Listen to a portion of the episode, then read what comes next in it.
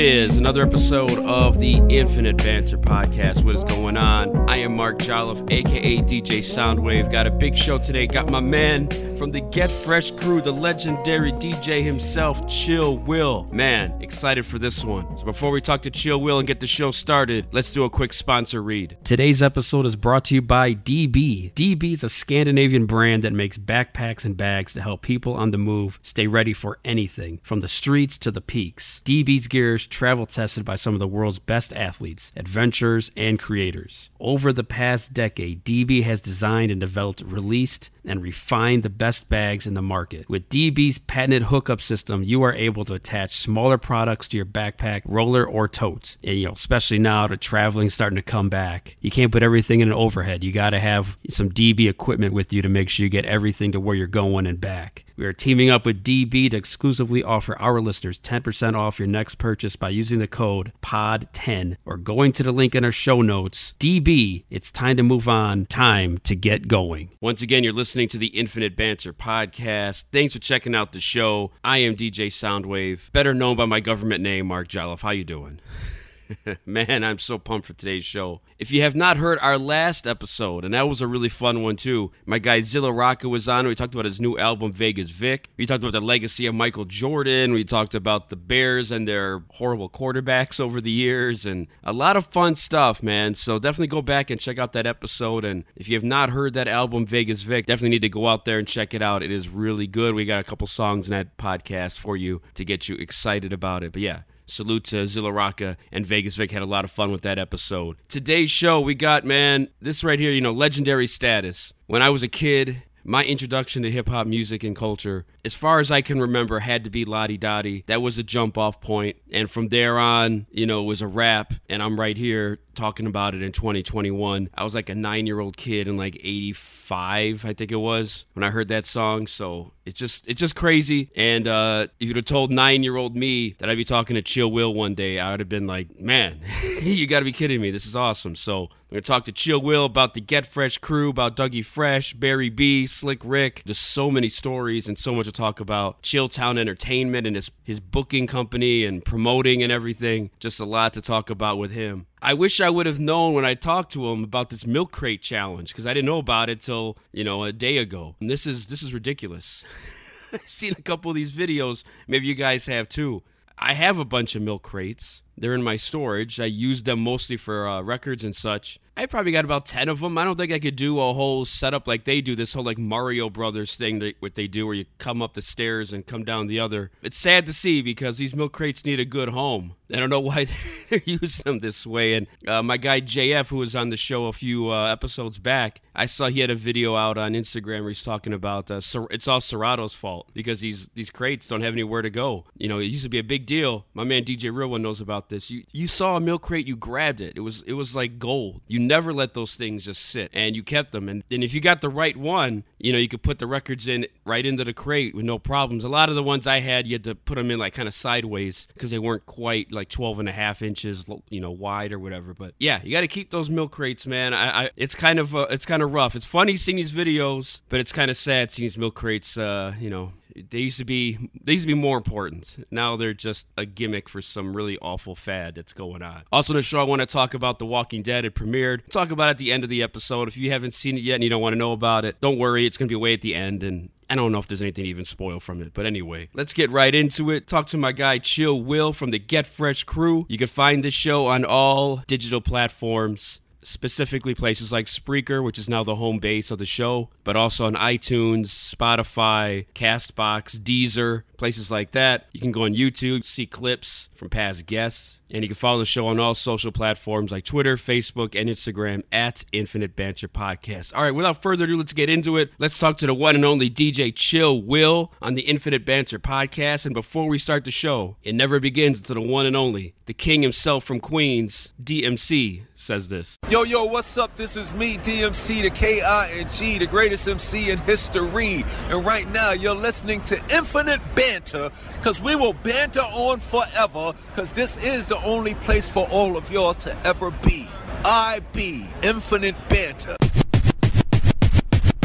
All right, before we talk to DJ Chill Will, let's go ahead and play a song from one of my all time favorite albums, period. I mean, it's, I love this album to death. It's Oh My God, Dougie Fresh and the Get Fresh crew from 1986. We talk about it a lot in the interview, and a couple tracks from that album that we specifically talk about. One of them is called Nothing. We're going to play that one right here just to get you guys in the mood, get you ready, and it's along the lines of Ladi Dadi, no instrumentation, just Doug providing the music and the beatbox, and of course, Chill Will and Barry B doing their thing, cutting it up. Just uh, one of the all time great songs. And I love this album. If you've never heard Oh My God in full, definitely go check it out as soon as this podcast is over. Go find it. It's only 40 minutes long. This podcast is longer than that album. So, all right, let's get into it. From Dougie Fresh and the Get Fresh crew, this is Nothing. And on the other side of this, we'll talk to one of the members of the Get Fresh crew, the one and only, the legendary DJ Chill Will on the Infinite Banter podcast. Let's go. We the willing, led by the annoying, are doing the impossible for the ungrateful. We have done so much for so long with so little that we are now qualified to do anything with. with. Say what? I can't hear you. All right, everybody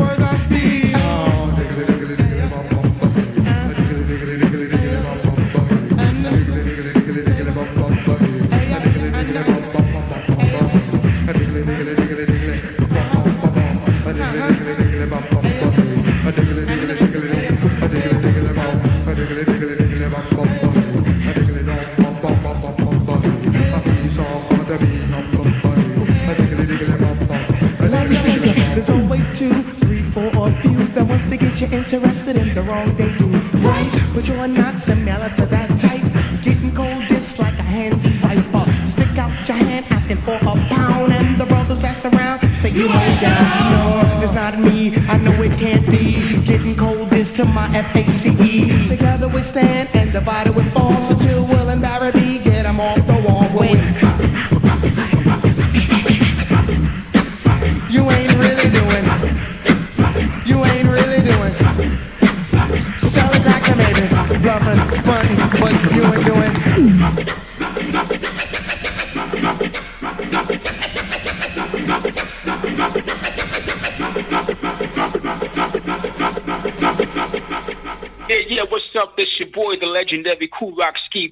the Fat Boys. I'm here on Infinite Banter, and we're going to rock the house. You're tuned into the Infinite Banter podcast. I am DJ Soundwave, and man, right now I'm honored to be joined by a true legend in hip hop. He's a producer, a booking agent, platinum hip hop artist, Chilltown Entertainment. You know him from the legendary Get Fresh crew with Dougie Fresh and Barry B. The one and only, the maestro himself, DJ Chill Wills, on the podcast. What's up, man? What's good, man? What's good? Man. How's everything? Good, man. All this is just yeah, dude. All right. Yeah, this is this is great. Right. Yeah, you got to throw a Dougie Fresh joint in there right off the appreciate it, top. yeah. This is just uh right. man, you have no idea, man. I'll just tell you right off the top just to gas you up a little bit. The whole reason why I like hip hop music is because of Ladi Dadi. I mean, that's the song Wow. that's the jump off point Wow. for me. I was like 10 years old when that joint came out. And I might have heard the clean version. Okay. I'm not sure which version I heard first, but right, right. That's why Okay. that that's where it all started for me, man. Wow. And you know, before we put Ladi Dadi out, we had been doing it for over like maybe a year before we even put it on record. Really? You know, Yeah. so we started not to put that on record. Our manager made us put that on record. He was like, "You got to put that. on. Yeah, I've been doing it so long. You might as well make it a song." You know, we had just did it in live shows. We never did it on. We never. We had no plans on putting it on record. Just thinking of the Mhm. concept of having no instrumentation whatsoever, just beatbox Right. and rapping on on a it just well you I mean I'm sure you guys didn't really think about it at the time, but it's revolutionary if you think about it. Right. Right. Right. Uh-huh. Exactly. It was crazy. Yeah, and, and like you said, it was something you guys did on stage, and then to put it on a record, and then of course every, the rest And is then it history, right? a- it just took a life of its own, yeah, you know, because, you know, we would see the reaction from it live on, you know, when we did it live, but when we started recording, we never even thought about putting that on a, on a record, you know. And he said, just record it. And we like it, we like it. We don't like it, we don't like it. And it, it came out good. So we were like, let's go. Man, the early days of hip hop. That's a lot of it. I mean, a lot of those songs back then. I mean, I have to imagine that's some of the similar conversations Right. people were having behind the scenes in the studios and such. Our only regret with that was that we wish we had made that two songs because that was the B side to the show, you know. And Yeah, we was like, they were like that was strong enough to make. We could have did a whole nother record, you know, with that. right. You know, yeah, it was crazy. That's true. It They- did what it did. you Yeah, know? you're right. It's probably the best single of all time. If you think about the A and the B side, I mean, it's hard to argue which is the better song. So, man, Right, right, exactly. hmm man, crazy. yeah. Like I said, Yeah. that song, I heard that and uh, that and Krush Groove, and I was like, that's it. I, I'm done. You know, I still like Michael and Prince, but this is this is what I'm into now. This is this is what, I, what I'm. I'm Right. putting the Duran Duran record Right, away, right. and this is what I'm into now. right, right. Salute to those guys. I still like them all, but man, how did how did you and Doug and Barry and Slick Rick? How'd you guys all meet? Is there like a story behind it? Is it you know how did you guys all get together? Okay, the original our original setup was just me and Doug. Me and Doug met in high school, so it was just the two of us.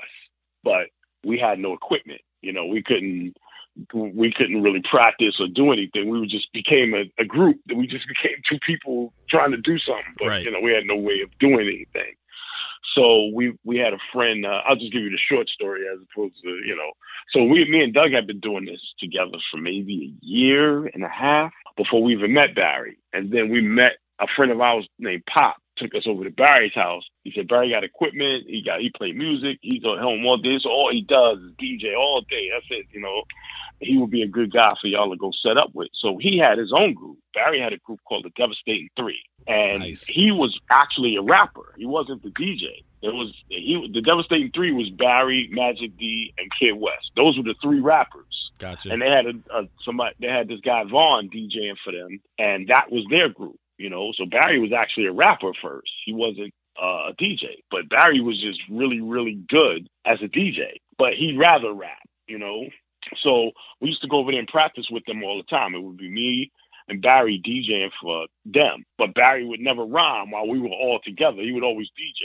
But when they did their stuff, he would rhyme. We were all in high school at this time, you know. So as we graduated from high school, they went to college. Devastating Three, they went all went to college at the same time. So Barry was just kind of by himself. So he's like, yeah, we just Barry's too nice to just leave him out here with nothing, you know, with with no one, no group, no nothing. So we put him down with us, you know, and then and the, you know the rest is history Yeah. from there as far as he's concerned. You know, he's just been down with us ever since. Right. You know, and just never looked back. And then Doug met Rick at a hip hop contest at in the Bronx at the um cadet center. And Rick was rhyming, which which is crazy because a friend of mine named Donald, his, his name we call him Dandy Don. He was in a group, and Rick was rhyming with them.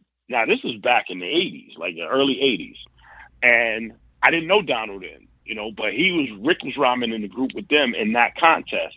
And Doug said, "Yo, you got to hear this guy, Rick. Blah blah blah, whatever, whatever." So he, him and Rick got together again, and he brought Rick to my house, and we had a drum machine. We started playing beats, and Rick started rhyming, and Rick was phenomenal. Yo, he had us laughing.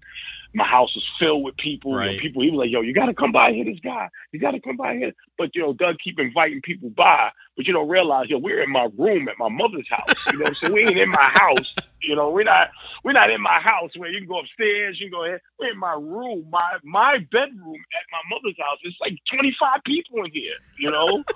So we're in there, Rick is rhyming, we listen to it, we all laughing, and then Rick comes with his people, you know. So we got my friends there. Doug is inviting people here. Rick come with his people, so there's a bunch of people. It's like the room, fever in there you know? or something, or land quarters yeah, in your a, house. It's like a party. it's a party going on in here. It, it's it's crazy right now. Rick was rhyming. He did a, a whole bunch of uh, rhymes that were like along the lines of Ladi Dadi and you know that kind of stuff because that was Rick's thing. But it was kind of something that we never heard before. Even I think that's why Ladi Dadi was so strong and the show because Rick's voice and his cadence and all of that was kind of like new, you know, to hip hop. And plus he had an accent. Right. You know? So it made it was all like, wow, this is all kind of brand new, you know. So it was new to us. You know, we was listening to it. So we was like, yeah, we got to do something with this. And then we started going out, you know, doing shows. Because before we made records, we actually did shows. That's why our shows sometimes are, you know, we our showmanship is a lot is a little different than most, you know, because Yeah. we started out with shows before we did records. Right. You know, we we we put a lot into our shows, and we look back at if you look back at like the Sammy Davis Juniors and uh, Frank Sinatra and all of that, you know, they worked forever off of just shows. It didn't really have nothing to do with the song. You know what I'm saying? As much they can go do Vegas for five years at, at a residency just based off stuff they made 20 years ago. You know, and we was like, Right. yo, if your show is good, you can work forever. Because once the record is over, if the people still want to see you because your show was phenomenal. And our, our thing was always to give people an experience show wise instead of just doing your songs. Because everybody can just get up there and do songs. But we're gonna make we want you to walk away with an experience. Like, yo, that was crazy. I don't I don't know what I just saw, but it was bananas. You know what I'm saying? Or whatever. So that was always our thing, even from back then. And then Rick got down with us, and it was the four of us. And then we finally decided to try to make a record. So when Doug made Beat Street, he took that money and we went in the studio and made the show and Ladi Dadi. Wow. You know, that's and that was the beginning of. So that was my that was where my my my adult life started. Right, because you're like what 18, 19 years old, and this is all yeah, happening, like right? 19, 19 years old. Yeah, Wow. exactly, 18, 19. You know, and then the show came out, and we we never looked back from there. We still we just kept going from there. That point on, you know. But a lot of people don't realize the story is that Rick was down with us, but he was not in our group, so to speak. We were a group, but not. It's only because that's the first song you heard from all of us Right. that it made it like that was a group. But we actually Rick was still a solo artist at that point, you know. So when he left, people thought he left the group, but it really wasn't that, you know. And really, that it was just time for him to do his own thing now, you know. Right. So it was, uh, it was, you know, back then it just looked that way, and we kind of wish it would have stayed that way. But you know, Rick kind of wanted to do what he wanted to do, and that was not, we had no problem with that. So it was really no animosity from anybody with our situation. We were all good, you know. We was like, all right, you know, it is what it is. I just wish we could have did a whole album together. You that know? would have been something. But- that would have been something, man. Yeah, that would have that would have been phenomenal. Could you imagine if the show and Ladi Dadi and Children's Story and Mona Lisa all this was on the same album? Oh my You know god, man! Uh, blow my mind right here. Yeah, I mean, think about the on the strength of those two songs. I mean, imagine five or six more. I mean, it's just Right, crazy. It's just crazy. Yeah, that, that album would have been bananas, you know, or whatever. But you know, Rick wanted to do, you know, his own thing, and we had we were doing our own thing, and so we all kind of just did what we did, you know, and then we just moved on, and everybody started doing their their projects. You know, we had a project which was the Oh My God album, that was our project, and then Rick went on to do children's stories and the the great the, the Adventures of Slick Rick. Right, and he's you on? Def Jam. You know, I mean, like the, at the time, Right, the greatest label, you know, in, in hip hop Right. history, right there. I mean, there you go. Exactly, exactly. You know, so it was a, it was a, it was a beautiful thing, and to, I mean, we all still friends till today. You know, we perform together and everything. You know, still till this day. Yeah, so it's a beautiful thing. Yeah, I mean, Uh-huh. you brought up something that's really interesting because I've had you know Kool Rock-Ski on here and Kool Kim and others, and they've talked about how back then the stage show was first and the albums came second, and like you just said, Right. you had to be Yep. nice on stage before you could put a record out, and then the record would Right. help build you know the, the, the audience and everything. Man, The records were just a vehicle for you to perform. It gave you something to do on stage. you know?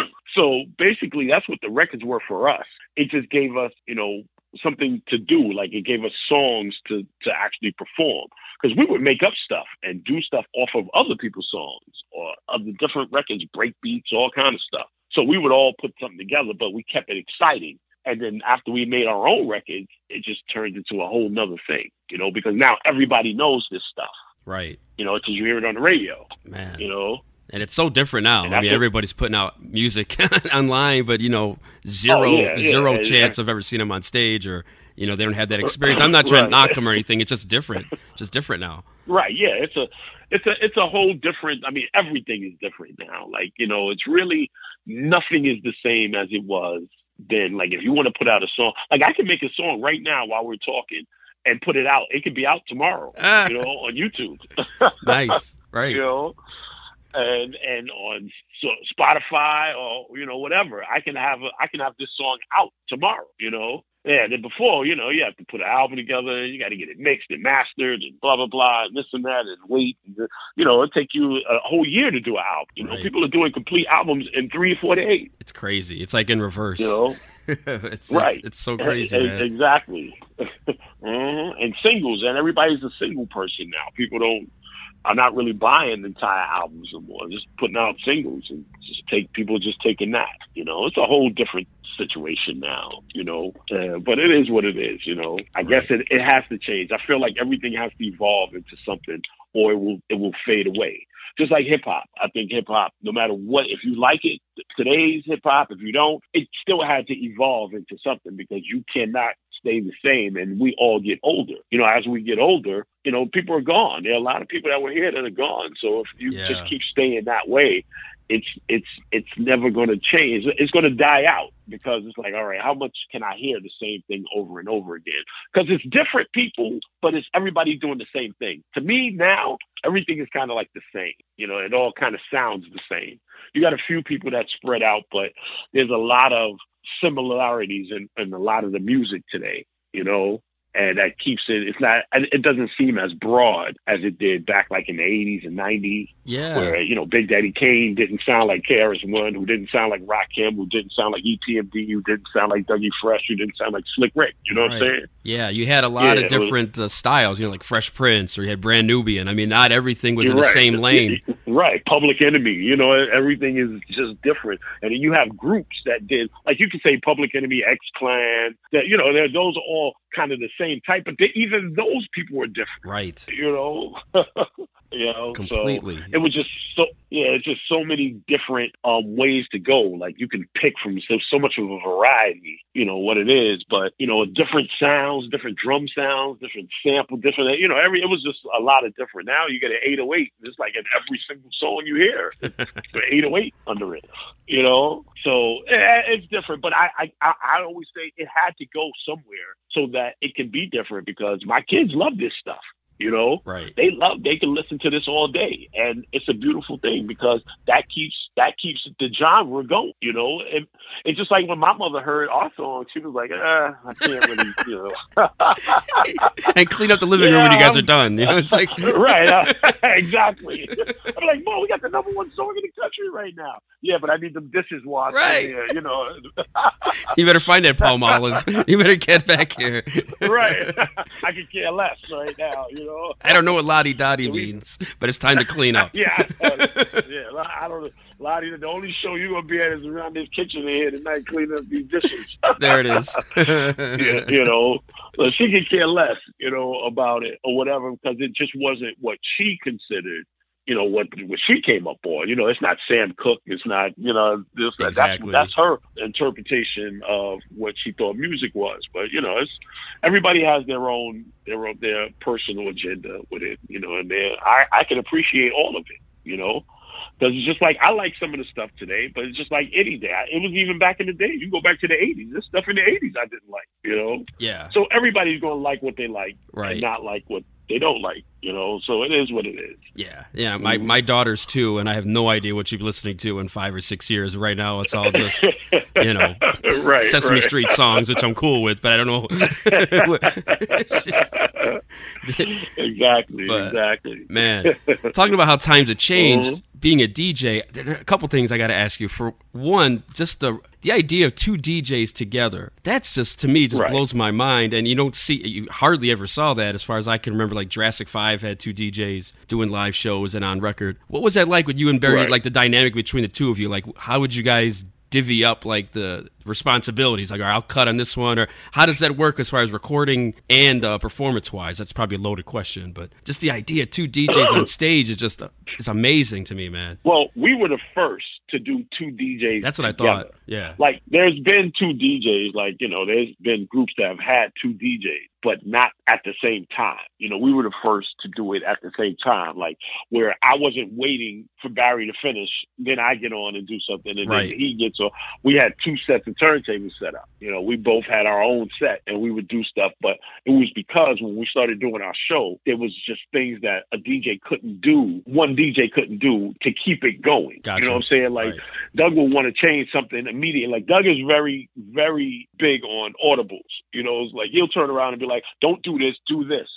Now, sometimes you could be ready for something else, and then you don't. You're not really hearing what he said, but I may have heard it, Right. and I'm saying, "Okay, I got it. Don't worry, I got it." And when it's time to go, I told Barry, "Don't play that. I got this."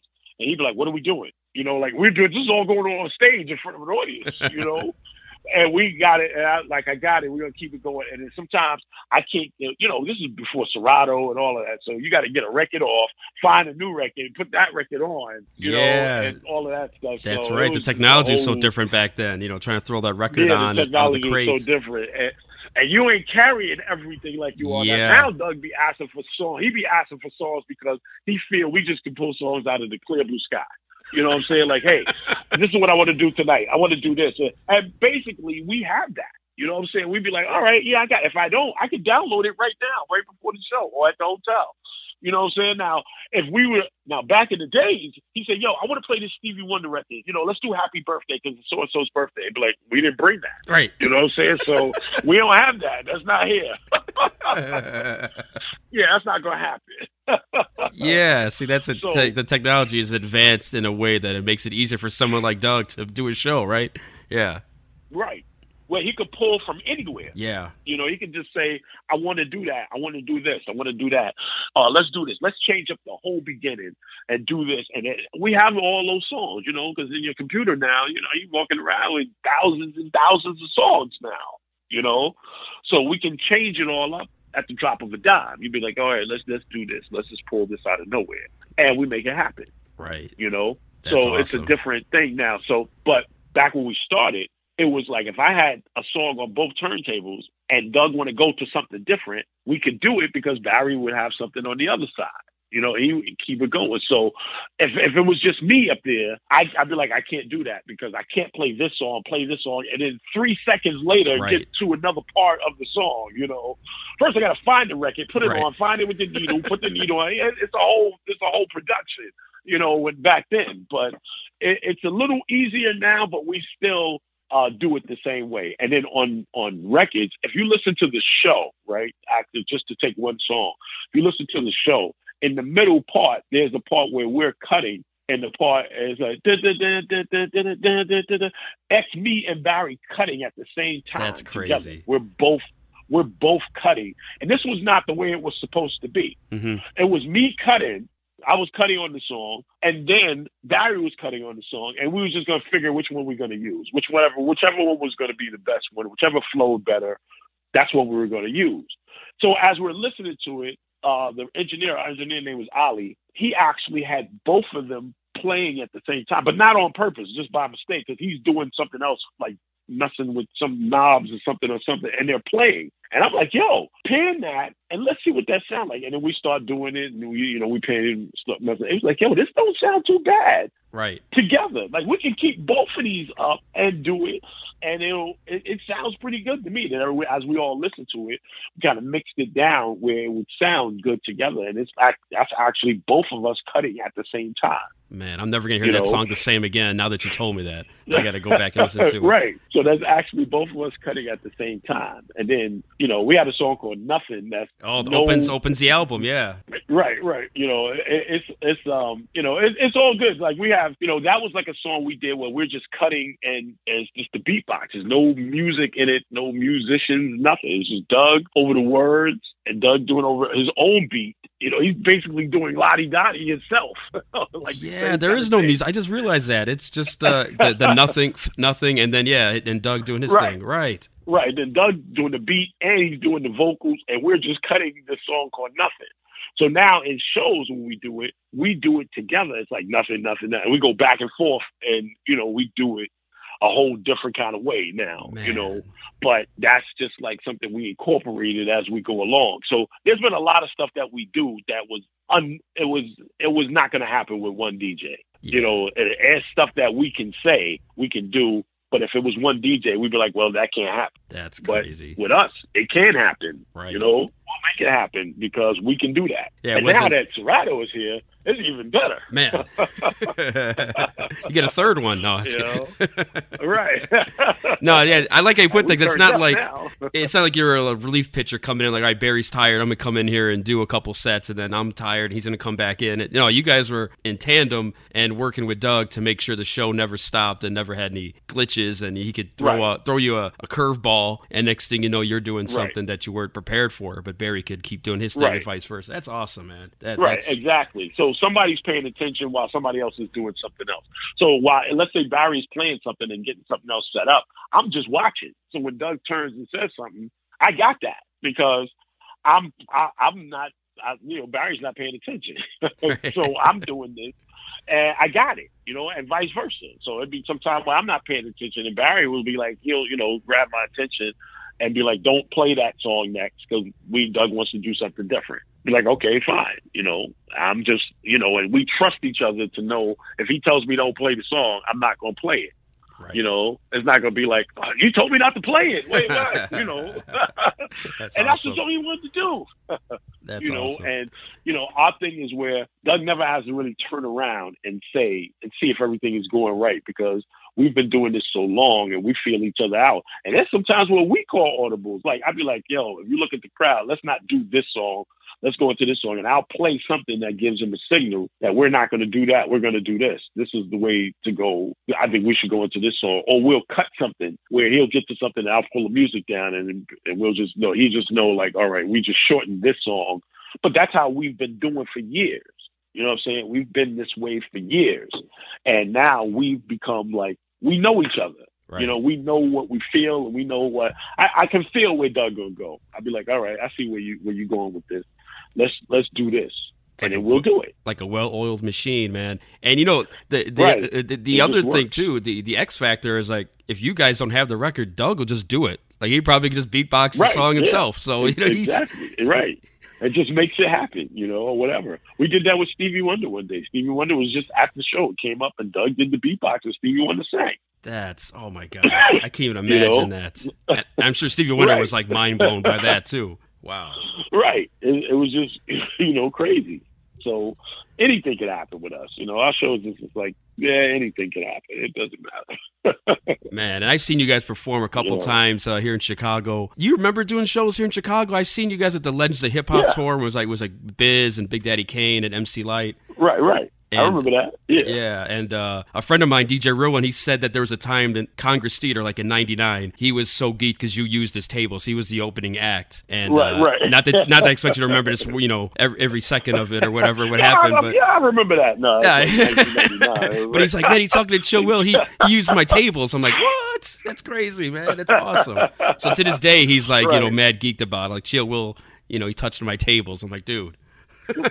right, right, right, right. Uh, yeah, it's beautiful, man. It's a beautiful thing, you know. I used to, I love that when you go, like, I we go to different places and there's different DJs and we sit and talk and you use their turntables and you use the mixer and stuff and people want you to sign it, and, you know, all kinds of stuff. I'm like, yeah, this is this is a beautiful thing, you know. Yeah, I appreciate it. I definitely much respect, man, and, and salute, you know, to all these all the DJs, man, because I and like now I get to watch everybody online, like with Twitch and before Instagram right. started cutting everybody off and all this stuff, you know.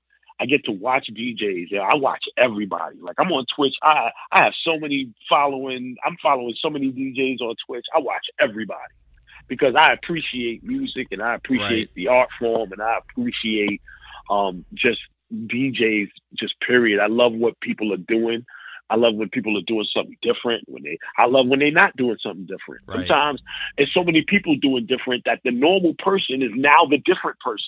You know what I'm saying? Because everybody is different now. So somebody who's doing something normal is the normal is the different person Right. now because you got eight thousand people being so different that the normal guy is the standout. I mean, know? think about like what you just So- said, like D Nice. You know what he was doing during quarantine. I mean, he's doing sets on Instagram, and it's like, yeah, why is he he? wasn't going crazy. No, he he's just playing songs. Tricks. He wasn't doing Yeah. anything right. And he went bananas. Like he just completely blew up. You see what I'm saying? Because he was the normal person. He wasn't going crazy. He wasn't playing the artist records. He wasn't finding records that nobody's playing. He wasn't playing rare gems. You know, he wasn't doing none of that. And it, he, it just went crazy for him, you know?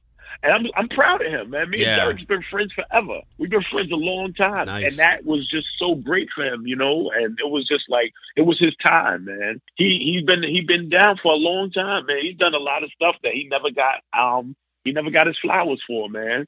It was about time. Yeah, he's getting them now without a doubt. And DJ Cassidy, what he's doing Oh, with the yeah, Pass he- the Mic series. I mean, all this stuff during quarantine, Right. just And getting pa- us I through. do pass the mic too. yeah. I do pass the mic with Cassidy. You know? Oh, that's right. You, prom- I saw you promote a couple times for that too. Were you were you in one of those, or did I miss that? I was in the, the hip hop one, but Okay. I booked I booked the acts. I get all of the Oh, acts. And wow. Cassidy, and uh, we do we do the act. If you look at the ones on BET, my name's at the end. Oh, salute! I, man, I just learned mm-hmm. something, man. That is that part of the Yeah. Chilltown Entertainment, or is that that part of your company? Chill- That's part of Chilltown Entertainment. Man. Chilltown Entertainment. I'm, I'm a booking agent. So what I did was when I started doing this, I started doing it way back in like early like 2000, maybe 1999, 2000. And I started booking people, but just giving people other people. Like if you wanted Whodini, yeah, I got Whodini. Here's Jalil's number. Boom. Gotcha. And you make the call and y'all make a deal happen. If you need Chubb Rock, hey, I got you. Boom. Uh, here you. If you need uh, this person, this person. And I'm just giving this stuff away. And I, we had a travel agent at the time, and she's like, "Why are you just giving this stuff away?" Because kind of like these are still. I mean, everybody's cool with me and everything, but I think that all of us didn't have the mindset of what this could is actually actually is because Right. neither did I. So nobody ever turned around and said, "We just made fifteen thousand dollars. Here's something for it because you're the one that made it happen with us." So you know, whatever. So I never had a problem with it. So I never looked back and said, "Yo." These cats never even looked back and said, you know, I was never that. It was never that for me.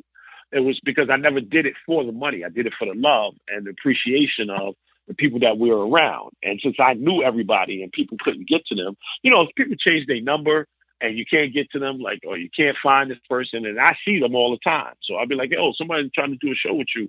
Let me connect y'all. And I connect everybody. But she, my travel agent was like, you should be getting a commission from this because that's what agents do. Right. There you said, if you took this to an agency, they're going to have to pay commission anyway. So you might as well get the commission yourself. And then I started getting the commission. But then I had promoters that didn't want to pay me. They didn't want to do the money through me because they felt like, yo, I don't, I don't want to send it to you. You know, you ain't got no company in this. and So I started a company. See, there you go. Like, okay, well, You know? see your bluff. All right, well, I'll do that. You know, well, I mean, what can that, you know, entail? You know, whatever. Wow. So then I started a company. And Man. I started the company and I called it Chilltown Entertainment. And what it was was I was booking us. Like as a genre, like art, you know, the Whodinis, the Slick Ricks, the Dougie Fresh, the Chubb Rocks, the Public Game, all of us that were just that genre, you know, because I was like, I'm going to be that one stop for everybody. Because if these people not working, I just want to see people work. And if I can make some money at it too, then that's just gravy on it. But that's not that wasn't my initial thing reason for doing it. You know, I just want to I, I have fun when we're all out. You know what I'm saying? Yeah. It's fun for me when we're all out together. Like I love the shows that we do and it's just us or whatever. But you know what shows feel like when it's Dougie Fresh, Whodini, Slick Rick, uh, Big Daddy Kane, blah blah blah blah blah blah, and we're all together. You know what I'm saying? We all go eat at the hotel, and I love this. This is beautiful for me. You know Man. or whatever. And there was so many people that had given up on this because the music had started changing. But I said, yo, there's still a market, you know, because for Yes, us, sir. we were Uh-huh. always we were always working. We worked. We never stopped. We've never stopped working. We've always worked through genres, through music, through this, through that, through good times, bad times, ups, downs. We've always worked. somehow, some way, you know, God has always taken care of us. You know, always said, "Hey, you guys are gonna keep it," and that's why we always go back to the show.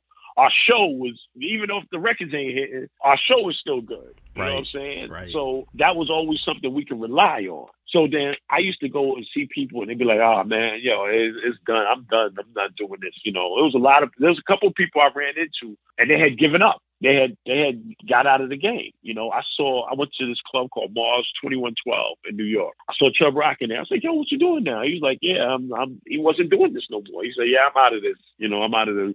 thing." He said, "It ain't really popping for me." anymore." I was like, "Are you crazy? There's there's people out here Yeah. that want to see Chubb Rock. You know what I'm saying? Right. I said, you know what? I'm gonna call you. Give me your number. I'm gonna call you. We're gonna make some stuff happen. I called him like a week later. Had him in Virginia Beach. The Virginia Beach started, then I had a couple more, and the next thing you know, it was back on. He was back in the mix. That's great. You know what I'm saying? And Yeah. now he has kept he has kept on going from that point. Now he owns a radio station. He's doing shows. Right. He is doing all kinds. He's, he's in the mix. You know what I'm saying? Chubb has done his thing. You know, he's in it. And I did a, a date. Big Daddy Kane. Big Daddy Kane was about. He was like, "Yo, I'm I'm done. You know, it's it's it's, it's not there for me." And I went, found some people. That we made it happen. He's back in the game. You know what I'm saying? We all back in it. There's no. I was like, "There's no reason for these." I, I love all Right. these guys. You know what I'm saying? There's no reason to stop this. You know, we all got to keep on going. We all got to keep on moving. You know, and we all, and if I can help you and you can help me and we can help each other, let's do it. Like, let's all keep working because we all came up in this together. Like, we all come up as teenagers. You know, we were all kids Yeah. back in these Learning the days, you know, business at a young age. And, right. Right. You know, we all came up, and if we can all, if I can take what I got and and make it work for you, then that's what I want to do. You know what I'm saying? If I can say, hey, here's a promoter that wants to do something, let's go. You know, it's like even I told people, I always tell people, don't worry about the money. The money is always going to come. You know what I'm saying? Don't chase money because you ain't gonna never catch it. You'll never catch money. I don't care how fast you run, how what, what kind of car you drive, whatever. You ain't gonna never catch money. Money is faster than you can get in the space shuttle. You still ain't gonna catch money. You ain't gonna never catch money Say that. money ain't money money ain't out there like that. It, it, it- it's always going to be elusive. But if you sit back, it will come back. It will come to you. So you guys do what you do, and you will, money will find you. You know what I'm saying? But if you keep chasing it, sometimes people overprice themselves because they want to get this amount of money. Sometimes people don't want to go to something because it ain't the right amount of money. So that's you chasing the money, but it ain't going to never come. But if you say, hey, I'll do like why would you not play the Grammys because you can't get money? You know what I'm saying? Like they don't want to pay me, so I'm not doing the Grammys. What? There's no way you can buy this kind of exposure. You know what I'm saying? Right. You can't buy that kind of exposure, you know, especially back then Yeah. or whatever. So there's just things that, you know, you do. You say, look, if I did, like, I want $10,000 for a show. People not paying 10000 They're willing to give you 4000 but I can get you five shows for $4,000. That's better than taking 110 You know what I'm saying? You got one $10,000 show. You got five $4,000 shows. You're not taking the 4000 but you will grab that 10 So you took 10000 but you just missed out on 12 You know what I'm saying? And- That's an easy math, but sometimes it's hard to understand and, until you put it in front of them, right? Until somebody understands right, it right. like that. Yeah. Right. You, you know, not even twelve. Like you, you, you missing out on like twenty grand Right. because you don't want to take a four thousand dollar date to work five days a week. You know what I'm saying? And that's just one week. We're only talking about one week. Imagine you did this for four weeks. You know what I'm saying? That's you know what eighty thousand dollars you could have made, but you let it all fall by the wayside because you stuck on a number. You stuck on ten thousand. You chasing that ten thousand, which you ain't gonna never catch. You know, it's never gonna be right. So it was all these things. You know, I'm just going, I'm talking to people and going through all of this stuff. But I, I, I say, yo, keep working. The whole thing is to just keep visibility because people wait for that money. And then a lot of people are still sitting at home waiting on that money because in 2005, you decided to wait for this money. And now it's 2021 and it's never come. Yeah. You know, it's never hit you. It's like, and now there's no way you can command that kind of paper. You know what I'm saying? Because you've waited 20 years to try to make some money. right. you know. So it's just a whole lot of things, Yeah. and I've just learned so much in this stuff and doing it and and and trying to help people. But that was my main concern for starting a booking agency to begin with. Is just to help.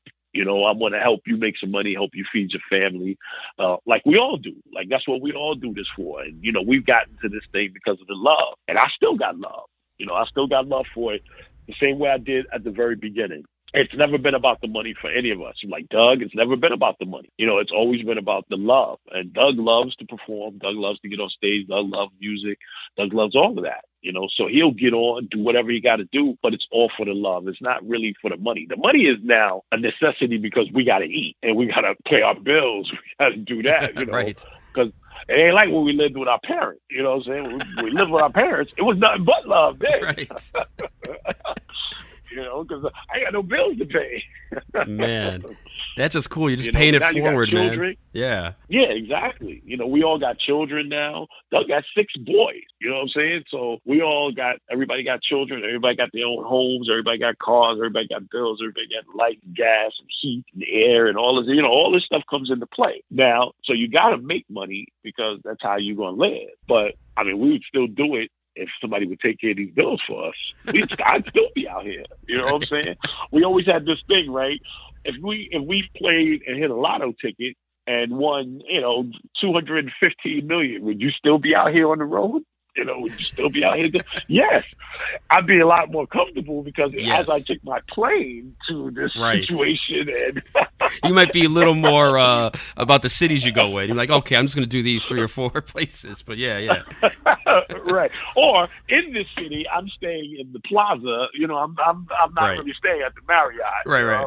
like- No Motel Sixes up in here. It's like we're not doing right, this. yeah, no, no, yeah, I'm not doing these, you know, whatever. And on my own bus, as I'm on my own tour bus, you know, with my name on it or whatever, you know, we were talking like that, but it's like you know we still do it because you still have the love for it, you know, and this that's what this whole thing is. Even like tonight, like we're talking, you know, having interviews, you know, it, it'd be a certain point where some people be like, I don't want to do no interview, I don't do none of this stuff because I don't really have nothing to say. You know, I, I don't, Yeah. I, I don't have, I don't, I don't have no love for this no more. I'm done. It's, it's a wrap for me, and blah blah blah.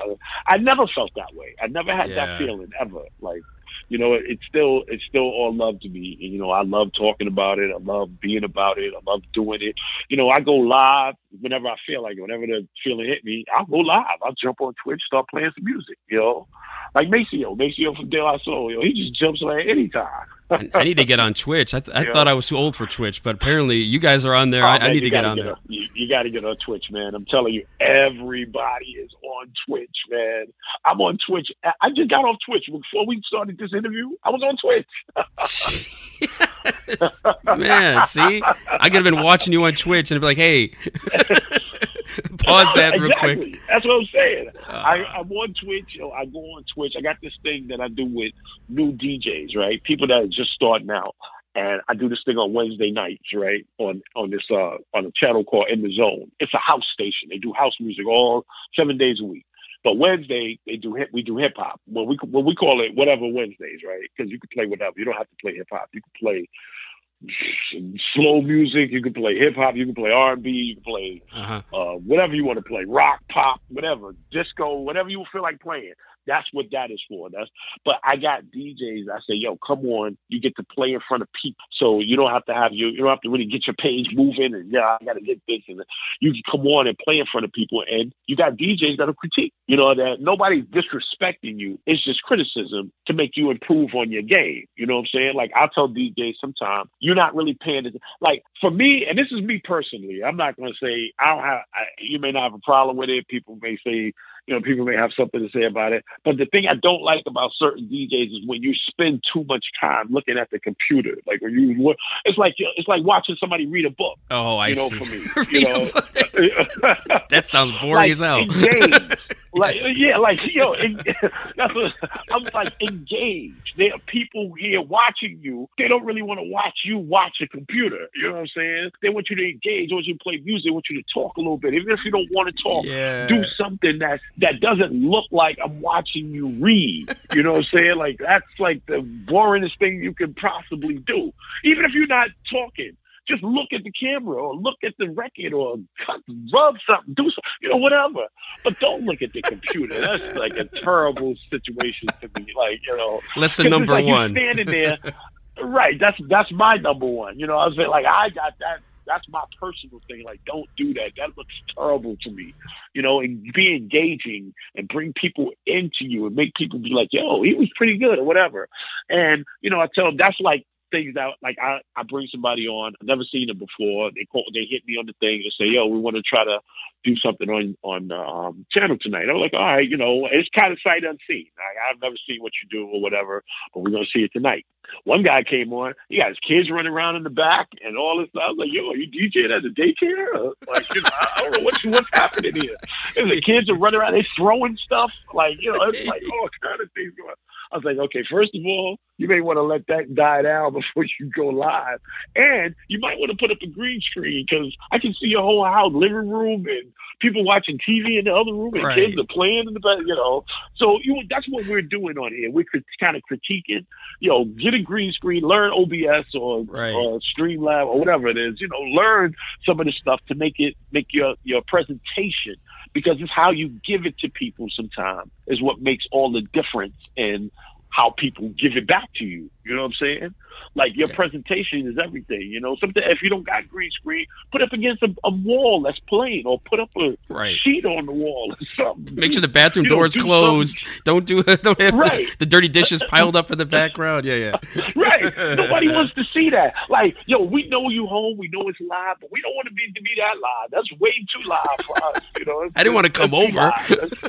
right. I'm not trying to be in your house. Yeah, yeah. You know what I'm saying? I, I just want to like watch it. Like, yo, take me somewhere. Else. I got that going on in my own house. You know, like take me somewhere else. Man, I I've, need. I'm looking at you to get away from this. man, y- y- like know, I like I so said before, I have a daughter, so I put her to sleep before I came on with you, man, because I didn't want her crying in Right, the background. It's the same same idea Right, in, a- in a way. right, right. Same, same thing. But that's you know, this guy. So you know, I told him that. So then he comes back maybe a month later. He's got green screen. He's got his turntable set up properly now. He's got his camera right. He got this. He was like, yo, man, this has helped me so much, man. He said, yo, man, I, I didn't even understand how bad this was until, you know, you gave me. I was like, yo, he said, you gave me some good tips, some good pointers, man. He said, I took it. Then another guy, every single song, he rubs on top of it. He got to cut every single song. I was like, yo, if you're doing turntablist stuff, that's cool. But you got to have some sort of give and take, you know, sometimes like if if you're like if my sister's listening to this, she's not really she don't really care about the tricks and all of that. And we're a lot of people are not here for that. They're here to hear some music, do this, but you can't cut every single song and you know beat juggle every single song that comes in. And Right. it's like you know, it's just it, unless that's what we're here for. You know what I'm saying? If we here and there's nine million DJs on here, we all here. Go ahead, do your thing, man. Show off. You know, but you got a bunch of people that are like, okay, yeah, this is really not for me, you know, whatever. and you just got to know your audience. You know, you got to know, all right, this is who I'm playing for. Let me, uh, and that's one thing. That's I said. You got to know your audience. Just like if you play in a club, you got to know what club you at. You know, you're not in a hip hop club and you come in here playing disco. You know what I'm saying? They're Right. like, okay, I don't know where you going with this, but we came to hear some, some, you know, black, black thought. You know, they want to hear conscious hip hop. They want to hear Public Enemy and X Clan. You know, Right. that's what we here for. Yeah, but that's not. Yeah, you know, you ain't KRS One. You you playing something totally left from where what this is. So yeah, it's like you know, we that's what we're doing. You know, with some of the people that I'll come on and I'll play for like an hour and do my thing, and I expect the same thing. You know, if you see something, then you'd be like, yo, you know, I thought it was good, but give it to me. I have no problem with critiques you know, and people saying what they thought, you know, what what they thought I could have did different because, you know, everybody don't know everything. And I'm sure I know I don't. You know what I'm saying? And I know sometimes people might say something, I'd be like, you know what, I never thought of that. That's a good idea. And I'm good with it. So you gotta toughen your skin, especially in this in this art form.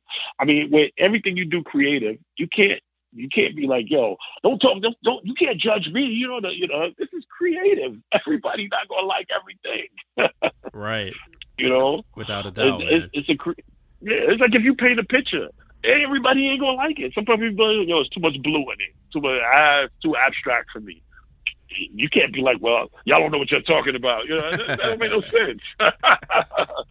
Man, you know? speaking of presentation, I got to talk about, you know, you brought up a little bit, Oh My God, one of my favorite albums of all time. I got to talk about that album Right. cover, man, the, the tracksuit, man. Oh yeah, yeah, yeah. You know, Cassidy just asked me about that tracksuit. Oh, like, did he? Still got that? He said, uh, yeah, yeah. He's like, yo, if you still had them suits, man, we could make a lot of money right now. I'm telling you. Was that a Bally? What what, uh, what brand was that one? Was that Bally's that was or that was Fila. Fila? Okay. Fila. Yeah, we all had on. All of us had on Fila. That was when Fila was it, man. You had Fila because that's when, you know, when you had an Adidas suit, Adidas suit was okay. Uh, uh, uh, Nike suit was all right, but Fila cost so much that it made it more of Yeah. a thing. You know, like a suit was like three hundred dollars at that time. We like, yeah, I was for a sweatsuit. you know, but if you had a Fila suit on, you'd be like, yo, he got on a Fila suit. Yo, it's crazy. You know, so we threw on Fila. And we had on red, white, and blue Fila suits. Man, it was just classic cover, man. Doug with Uh, I think he had yeah, Bally shoes crazy. on, and, and you and Barry in the background with the with the tracksuits. Just just a classic, Right, right, iconic cover, man. I love that Yeah, album to man. death, man. I can't believe it's been 35 years since that album came out. That's crazy yeah, to me. 35 years, man. That's a that was a long time ago. Uh, and and oh, we were supposed to have that album done when the show came out, but we were like, ah, we're gonna just do the show and we'll see what happens from there because we had no money to really make no album, you know. So we we we didn't even have a real deal yet, you know. So we we had to wait, you know, because that album took a year and a half after the show came out. We didn't, we we couldn't even use the momentum of the show Oh, to sell the album, you know, because we actually worked for a year and a half after that album came out. We went out on the road and we never came home. Wow.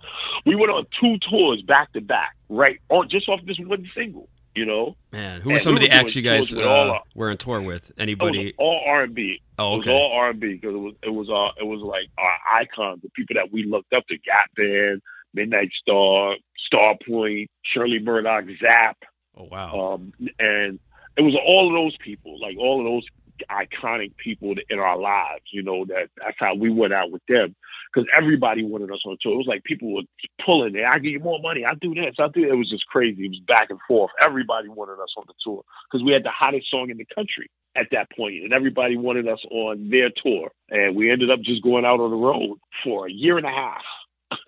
Which was crazy, you know. I had never been away from home for longer than two days. yeah, next thing you know. that, Right, right. you know? Next you know, I'm going a year and a half. You know, And how were those crowds too? You think talk about like those R and B crowds too. You know, were they receptive to you guys Oh, pretty it- much? it was it was crazy because we performed first because we you know be, people are basically saying I got one song, and we're on with iconic people, so we're doing well. So then maybe two three shows in, they push us to third. Now we're now we're no longer first because everybody was kind of mad that they missed us. So still going, we're still going. Now we're no longer third, we're fifth. They keep pushing us back further and further till we are closing. That's awesome. We are now closing this show. Maybe 10 shows in, we're closing now because everybody was waiting to see us. You know, they want to see everybody, but a lot of these people, you know, came because it was the only hip hop on the show. You know, it was the all that was we were the only hip hop act on the show, and a lot of these people came because that song was so big. Those two songs, Ladi Dadi, and the show was huge at that moment. You know, so they was just like, yo, we got to keep pushing them back because people are kind of getting upset that they Right. missed it you know, it was just crazy, man. And next thing you know, we're closing the show. I'm like, yeah, this is crazy because we went from having all these drums and bands and keyboards and all these amps on stage, you know, to a clean stage with just two sets of turntables. Yeah, there you go. But this totally stage different, is huge. man. you know, it's, it's like, yeah, we're up here with nothing. You But- know, but it was crazy. But that was a that was a great time. You know, a great time for us. You I know, can't even imagine. Like it was phenomenal for us just to come out and like our real our first real song was just like a, a, a hit. You know, it was like a super hit, and it was just uh, incredible for us. You know, we had we had the we had the best time. It's like that's how we all really became close friends because like we're all we got out here. Yeah, that's right. If you guys So- came back, that that album doesn't get made if you guys don't like each other. I mean, it's like, just- Right, right, exactly. We were like, yo, there's no album after this. Y'all, I hope y'all had fun because that's it. It's the end of it. And that You know? album, yeah, loving every minute of it might be my favorite song on there. I know "All the Way to Heaven" and "The Show" are you know the two big hits, but Right, loving right. every minute of it is Right. one of my favorites on that one. I could the KFC line and just just so Oh, so great, man. Right. Oh, yeah. That was uh, that was one of them records where we just threw the kitchen. Like I was one of those people in the group. Like all of the the little nuances and a lot of those songs are me. You know, because I would be like, okay, the song is done, everybody's finished. I throw all this other stuff in there and make it a whole new Like it's just like Yeah. I'm throwing the kitchen sink There in it Like it's had this in there. It's got the Batman in. it. Let's go. all that stuff. I'm throwing all of that stuff in there. I'm like everybody because I do it. I come to the studio an hour or two hours before everybody gets there and put all this stuff in and be like, "What y'all think?" you know, you're like, "Wow, it's a it's a lot in there. You put." Yeah. And you know, and but you and Barry B even uh, had a couple songs of your own. You, you got to have your own like yeah, they spotlight. weren't, they weren't full songs, Right, but a couple- just like yeah, they were just like a little for a few minutes. We just throw we throw something in there just to do something, you know. And was- but you know, we weren't really full songs, but we we kind of did it at the end of the album. Say, all right, let's just throw something, throw this in there. And y'all do what y'all want to do, you know. And I had a new drum machine. I tried it out, you know. I, I should have just used the machine. That, after it's all over, I'd be like, I should have used the same one y'all used Right.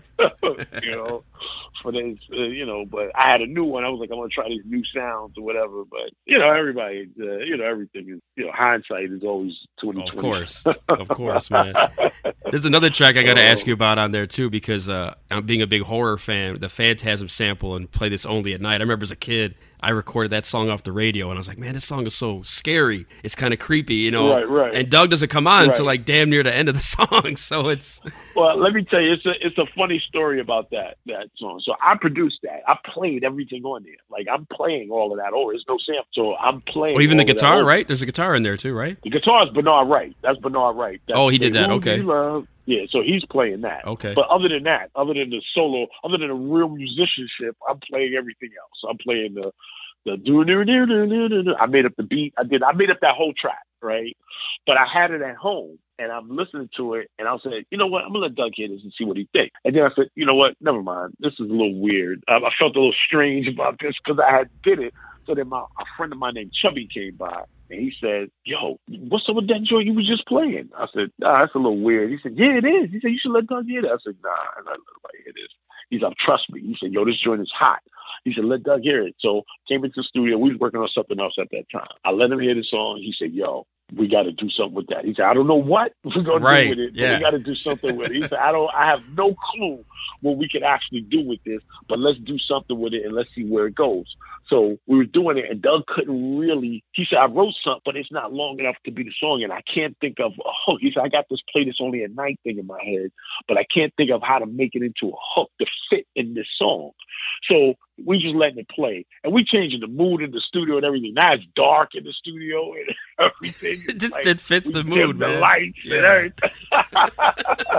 you know, it just became like a dark song and all this stuff. It, it was just crazy. So he said, "You know what? I got this rhyme. I'm gonna put the rhyme in." He said, "But we might not use it, so let's just do it at the end." And he put it in, and he just kept going, playing the song. I, he he had the words, but when you hear him talking, he's actually working it out. But then he just left like that. Right. He said, I get down on my teeth with all my might, play this only. And he's kind of just working it out on the thing, but we ended up leaving it just the way that it is. Yeah. You know what I'm saying? Like, it's actually him working this out on the song, but when you hear it, it just fits. It just sounds like it works now, you know?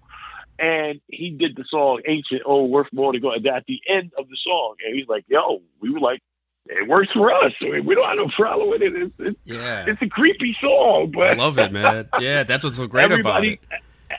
Everybody seemed to love it, and it became so. Everybody, it was so. It was so talked about. Every time somebody said, "Yo, play this," only, yo, who can play this only at night? Yo, play this only. Yo, even Mobb Deep did play this only at night over. They did a they did a, a, a remix to uh, was it God on the on the album. They used play this only at night. Oh yeah, yeah. you know, right. so Yep. yeah, so they everybody was like, "Yo, this song is crazy right now," or whatever. So we had to do a remix where Doug actually rhymed through the whole song. Oh, there's a remix You know, version. I don't think I've uh, ever heard the remix version. There's there's another verse. Yeah, there's or- a remix. There's Oh. another. There's a remix where Doug rhymes through the whole song. Oh wow. He I starts at the very beginning. Man. Yeah, you gotta you look that up. You know, if I I could probably send it to you. Like you know, if you don't find it, I'll, I'll send it to you. But there's a version of it with Doug's rhyming through the whole thing. That's crazy. Although it would, be, You know, it would feel so weird to hear him at the beginning like that because I'm so used to the, the Right, water right. sound effect and the the Ferris wheel, uh, Right. yeah, all the sound effects and everything. Yeah, that's awesome though. Yeah. So now he's rhyming start right at the top. You know, it still starts the same way, but when the beat comes in, he rhymes right there. Wow, Oh, and the tempo was so Yeah. crazy too, because like, like you said, it sounds like he's working it out, and it definitely sounds like he just kind of going through the motions a little bit. But it, the end result Right. is so great that man, right, right. Salute to you guys. It was- it was- yeah, thank you, man. It was crazy. That was one of them songs like I probably would have never let anybody hear. I just kind of sat on it, you know. yeah, and if Chubby didn't come by, we probably I probably never would have made the album, you know. Because he's the one that convinced me to let Doug even hear it. Because I, was- I didn't even want to let him hear it. Right, You know, 'cause I was like, yo, I felt weird because I had already played everything in my house, right. you know, in the studio in my house. And I put it down, I laid it down and everything. I was like, I don't know what I'm gonna do with this, but I love this track. And the, the wild thing was I heard this movie in a studio with somebody else. I'm watching the movie while we're waiting for a session to end. You know, like you go in the studio and somebody's already in the studio. So they we're sitting in the room, you know, in the front waiting to get in. And Phantasm's on TV. That's This crazy. Is, this is this is the first place and I the first first place I saw it. You know, and I just remembered that music in my head. I couldn't remember the music, the song, the movie. I couldn't remember the movie, but I know that song stayed in my head. And when I got an opportunity to see it again, I said, "That's the movie." And I went and rented it. Now you can tell you go way back. This is I went to Blockbuster. there you go. I went to Blockbuster and rented the VHS tape. you know, that's that's dating it, really. You know. Yeah, man. But Phantasm's a classic Uh-huh. movie, so you definitely get it, like for, like for me every Halloween. I think I play that song. You know, it's one of the you know three or Right, four, like right. Nightmares, Dana Dane. There's like a bunch of songs you always that you always go to yeah, around Halloween, and Right, that's one of them, man. And you know, and the Phantasm Oh. element plays into it for sure, man. Right. Yeah, it's crazy, man. So yeah, it was a that was a that was a whole real story behind that one. Yeah. Make that even work, you know. Man. Doug was like, I don't know what I'm gonna do off this song. Said, just feel, you know. That song just had a feel. It's so You crazy. know. To think about 35 years later, you're talking about it as if like you know it's right. it just happened yesterday. exactly. Man, another classic Yeah. song I got to ask you about is "Keep Rising to the Top." Uh, you know, that's a, a single, Right. a vinyl single. I always had with me. If I was ever doing a party or something, that one had to be, you know, in, in the in the crate Right, right. always. And just uh, Right. salute for that. And you Mhm. still got that Audi or no? That's Oh yeah, that's that's man. That was the, you know for that to have been in the song and in the video and it's on a poster. We got we had a poster. The, the cars on the poster and everything. That was the worst car I ever had. You know what I'm saying? There it was is. The worst car I ever had. They're not a sponsor, so don't worry. oh man, but I mean, it was an Audi five thousand, so it Without was like doubt. the Audis of today. You know, it was a five thousand. That was you know back in the day. So that car was turned. Every time I turned around, it was money. I had to put money into that car. I had to get this done, this fixed, that fixed. This was broken. Here comes this. And I was like, oh, this car's terrible. You know. oh I was man, like, yo, and, and then I realized, you know, everybody talking about them cars. They was like, yo, these cars is horrible. And every time you read up on them, they be like, yo, never ever buy one of these. Never. That's why you don't see none now. Like, no. you know how you get cars, you go back, you be like, yo, I got a 1986, blah blah blah. This, is- you don't see no Audi 5000. That's why that phrase came out because nobody wanted to be around one. right. exactly. But you know, it was in records, it was in videos, it was in posters, everything. I was- This car's terrible. But that was um song we did with Hank Shocklee. You know, when Hank Shocklee produced that uh, from Public Enemy. nice. Yeah, Bomb Squad. Right? And- yeah. Yeah, yeah. So Doug had the idea of using Key to the top, and he came in with the to put the beat under it and all this other stuff that came with it. And you know, when Hank produced, he gets in it. You know, he's in it. Like he's all the way from the beginning to the end. You know, so he rocked out with us for the whole thing, and just you know, we made that song work. And I remember the know? video, Doug was doing the dance, and you know, whenever I try to do it, I look like an idiot. Uh, talk about the first time you saw Doug doing that, man. That, that is just iconic, dude. Yeah, I, I, and we don't even know where that came from. Right. You know, we, Doug just started doing it, and it just caught on, and next thing you know, he couldn't stop doing it. He knew he had something. Yeah. Know? Can you Yeah, do it just like do you do it, chill, or no? I, I can do it, but I don't do it. I just, you know, because I'm like you. I don't like the way I look doing it. Nah, either. we gotta see on only- Twitch. We gotta think see if works Will does it. Doug, You know? Yeah. yeah, Will will do it right. Will ain't, Will ain't doing it the way it needs to be done. Doug will be like, "Hey, stop, stop doing that. You ruined it for me." Yeah, don't yeah, don't do that. You, you're killing me right now with it. You, Man.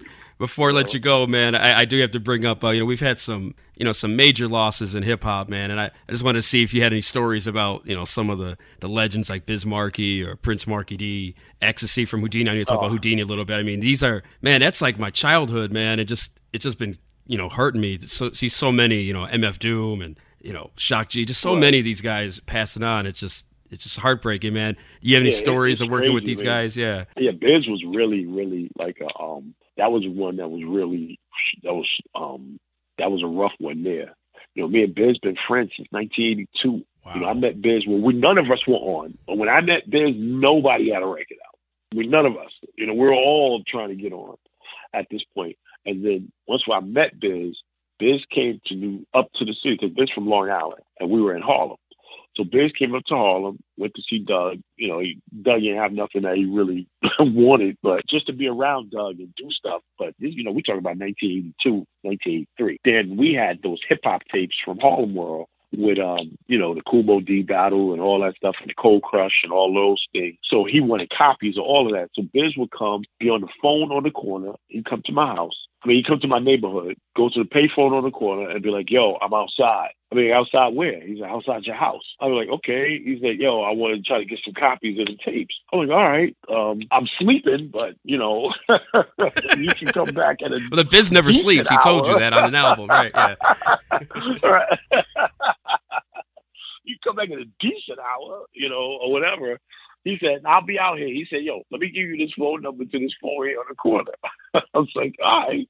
So he gives me the phone number. So it's like eight o'clock in the morning. He said, I'm probably gonna go grab something to eat or whatever. I call back like eleven o'clock. He picks up the phone. And there's a phone outside in the street, you know, on the corner. And he's like, What's up? I said, Yo, I'm good. Um, if you wanna um if you wanna come through. So then he comes through. They spent the whole day at my house. I mean, he came at eleven o'clock in, in the morning and it's eight o'clock at night. He's still at my house. And this went on for like three months, almost every other day. Wow. You know, and this is that he's, he wasn't at my house, he was at Barry house. You know, he go to Barry house, he go to my house. He just switching back and forth. You know, and just coming back and forth. When that's just was him.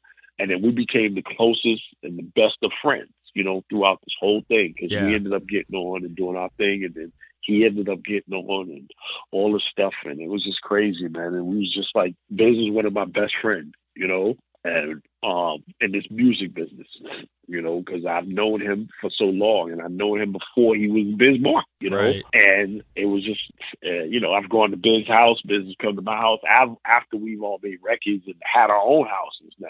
You know, because he was coming to my mother house back then. Right. But now, you know, he's coming to you know, he come to my house, I go to his house or whatever. And it's just we stayed friends all the way up until, you know, until he passed. You know, we've been friends the whole time. We talk all the time on the phone. We see each other. You know, Biz came here, which was one of the things that made me say, yo, he came. I, I live in Charlotte. I live in North Carolina now. He came to Charlotte just to see me. That's awesome. You know, like man. I don't got no, sh- I don't got no show. I don't got nothing. I'm just coming to hang out. You know, I'm like, I don't know what we're gonna do here. It ain't like New York. you know, so we actually just went to eat. We sat and talked for a long time. We talked about all the stuff we've been through, this and that. Me and Biz did. Uh, uh I, I brought him on the Tom Joyner cruise. I booked for Tom Joyner Fantastic Voyage. I brought him on there. We sat at a table exchanging music for five hours. Wow. And they said, "Y'all still sitting at this table?" we like, "Yep." So computers and all, you know. And uh, so, you know, Biz was a really, uh, re- a real good friend with me, man. Me and Biz were really close. Is that the same uh, You know. Tom Joyner? Because I had Kool Rock-Ski on here. and He talked about him and him and Mark working with Doug. Is that the same? I brought, I, I brought Kool Rock-Ski in them. I brought Fat Boys on there. Yeah. We, we did one show with everybody. Right. We did one big show. It was Fat Boys, Whodini, EPMD, Common. Who else was on? It was it was a Naughty by Nature. Wow. um, every and we we didn't do hey here's Naughty by Nature oh here's EPMD we did one show and brought everybody out at back to back to back to back. Everybody not doing five songs. Yo you hip hop parade OPP that's all Naughty did. But they did it in E EPMD did two three songs. Whodini did two songs. This, uh, by the time you finish it's an hour and a half in. You know what I'm saying? Common come out and did a song. He broke he was break dancing and everything. It was Yeah. like bananas it was just it was incredible. And then we ended with Hip Hop Hooray, and you know, it was just it was that was an incredible show, like incredible. If we had that on film, that could sell right now. I was telling Kool Rock, I wish I could have seen that. I, I would. I've never been on a cruise. I have no interest on it. But if you told me that cruise was happening, I'd get on. Even with Corona, I'd still get on it. Take my chances. Just to see all Yo, those together. It was one of the it was one of the most iconic shows ever. You know, we put this together the day of. Like we just like, yo, let's just make it we just gonna make it work. You know, and that's what we did. And it was incredible. It was an incredible show. And yeah, but I brought all of those people on. That's you know me and my and my booking now. You know I'm booking now, so I'm bringing everybody on here. Let's let's let's make this whole thing happen. You know, and, and so that was that. So it was a, it was a beautiful thing. But I, I brought Biz on there. That's where we sat. Nick said he gave me so much music. I gave him some of the stuff that I had. I gave him some of the songs that we had that we never released. You know, and we I got we have two albums basically of stuff we never released. Oh, really? You know, yeah, we have a whole bunch of unreleased stuff. You know, Biz was always a big person on that. He wants to have something nobody else got. You Oh, know, I got He wants to make sure he get what nobody else has. Like, If you got something nobody else has, let me get that. You know, yeah, that was his thing. And you know, ecstasy was definitely you know one of one of my good friends, and you know, with Whodini, and yeah, he was a rough one too. You know, and it's just a lot. You know, a lot of these people. Shock G, I just saw him. You know, not maybe before the pandemic. You Uh-huh. know, I saw him. wow. So it was just, you know, it's just it's just crazy. You know, Rob, uh, Black Rob, he grew up in my neighborhood. Really, man. We all come, we come from the same neighborhood. Uh, and you know, so it's just like you know, it's just uh, crazy how all these people are passing away. You know, all of these iconic. Um, It's so young too, man. Fifties and just yeah, yeah. So so young, man.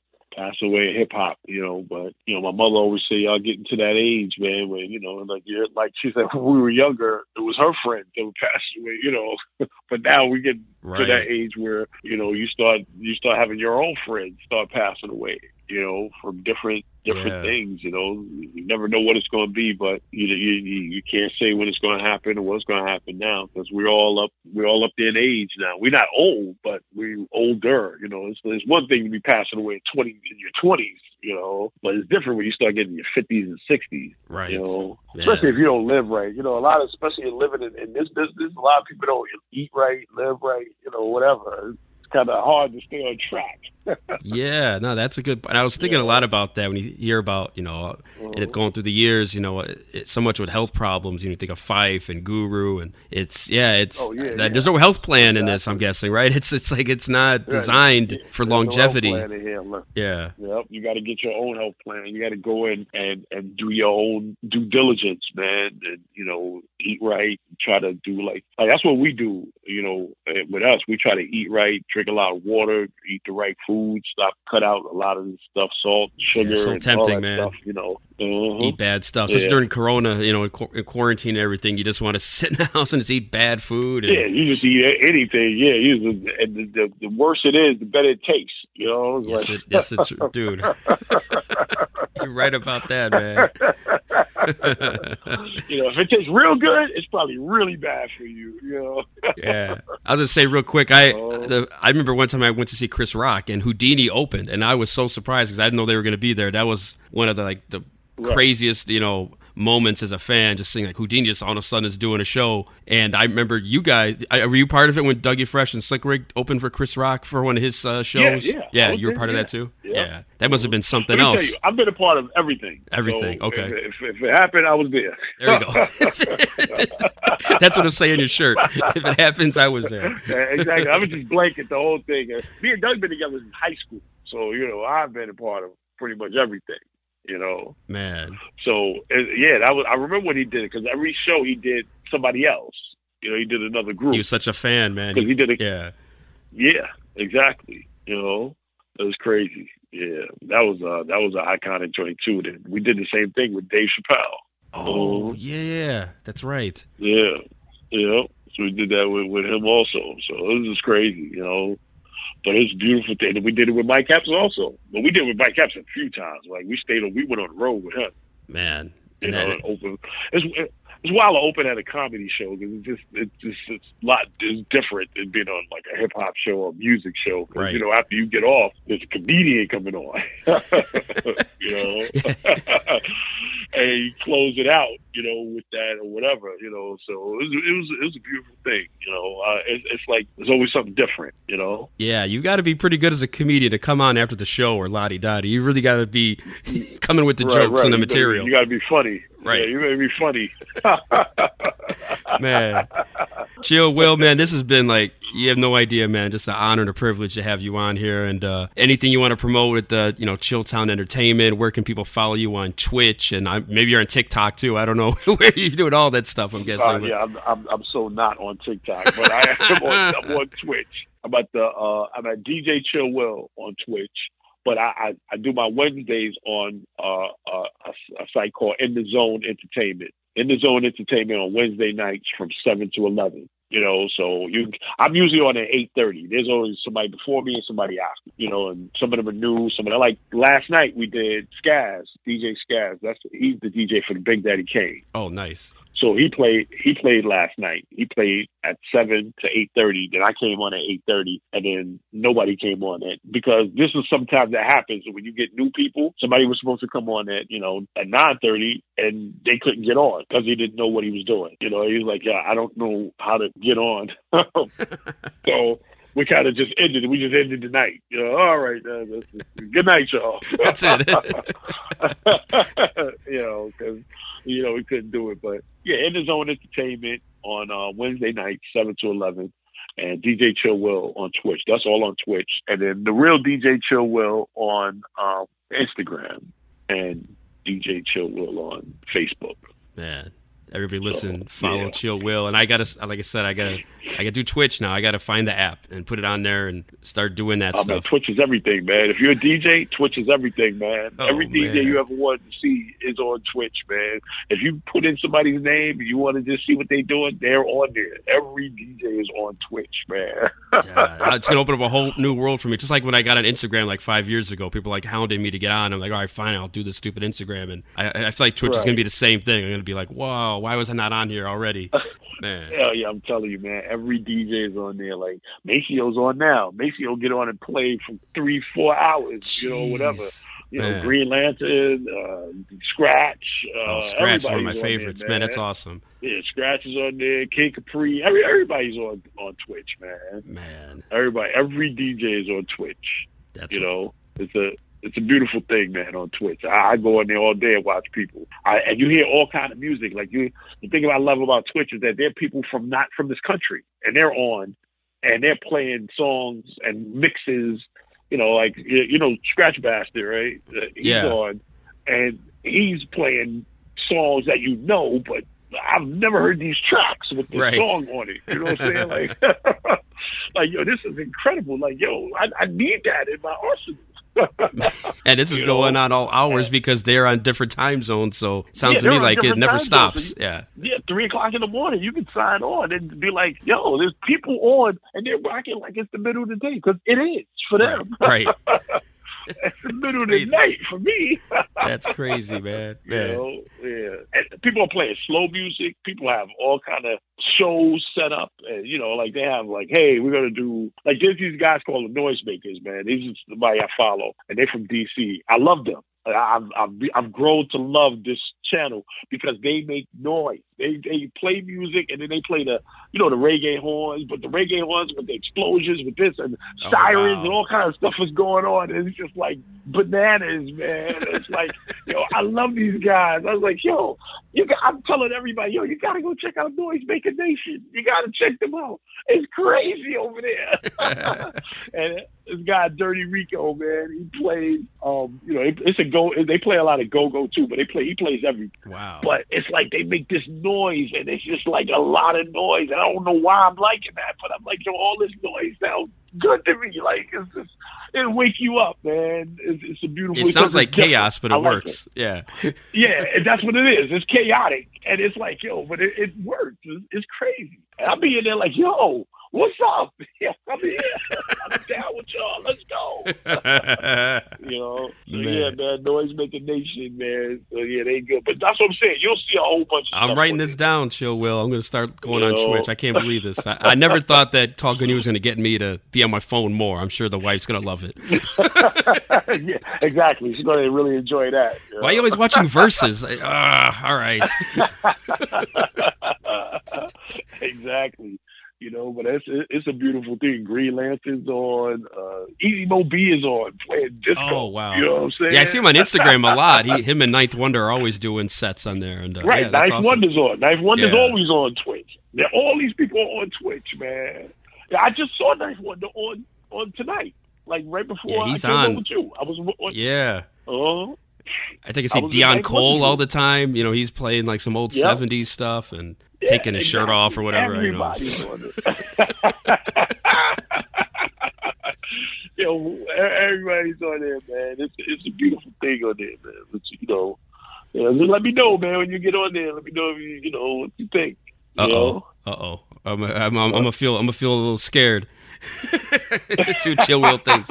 No, I'll definitely get on there, man. I'll I'll definitely uh, watch it first before I ever put myself on it. But I'll definitely check it out. right, man. right. I got to hear the, the the the noise guys, the noisemakers, dudes. Those- Right, right, yeah, noise making, noise making nation. Yeah, man. Chill, Will, man. Thanks for staying up late. Play this only at night Hey, for no people problem, listening. man. And uh, this has been a, like I said, just big fan of you guys, and just uh, this is just a major, major honor to have you on here, man. So salute to you, Chill Will, oh, and man. Chill Town oh, Entertainment. and Anytime, man. I didn't know we. Were, I didn't know if we were going to talk this long. I mean, I'm I feel bad, man, far, because like, I know. Uh, uh, no, I just I felt like I was like, oh, I, what if I was talking too long? no, you man. That's why the show's called Infinite Banter. There's no time limit. It goes as it could be 20 minutes. it Oh. could be an hour, 20 minutes. You know, it's all Oh, good, okay. man. Yeah, because I, I spoke to uh, I don't know if you know Jay Quan, but he's like the hip hop historian, right? Uh-huh. And he, he he does the thing on YouTube. And he said, "Yo, I just need about maybe thirty minutes. And, you know, we talk for two and a half hours, See, see. easy. you know, Oh, dude, I crazy. I probably got like ten more questions I could ask you with, but I, you know, I feel like you know, an hour and a half is enough for your time for sure, man. But definitely, you got. Right, you know, right. It's easy when the conversation's good. It's it's more you know when it's just like, hey, what's your favorite food? And you know that that that ain't gonna work. You know, You're like fish. Yeah, right. okay, that's it. All right, we're done. exactly. Man. Oh, I forgot to ask you about Marvel. What's your favorite Marvel uh, comic book movies? You, you've been digging a lot of the stuff they've been doing. Oh yeah, yeah. I mean, I'm, I, I watch, I watch more. I don't, I do more of the movies now. You know, Yeah. than- than anything. I, I did the comic books when I was younger. Right. You know, and you know, I, I kind of, I mean, some of the movies go off of, you know, off keel from the, uh, the comic books, but I still like lot, them. It's right. entertaining to me. Yeah, you know, yeah, you know, but you know, Hulk is my is my character. Oh, like even in our group, we call each other, we call each other like characters. You know, I'm Hulk. Because I'm always like, I'm I'm the Bruce Banner. Like this is Bruce Banner right now. Doesn't mean you get angry easy. side. You got to be careful getting you pissed off. yeah, I got my my Hulk side, you know.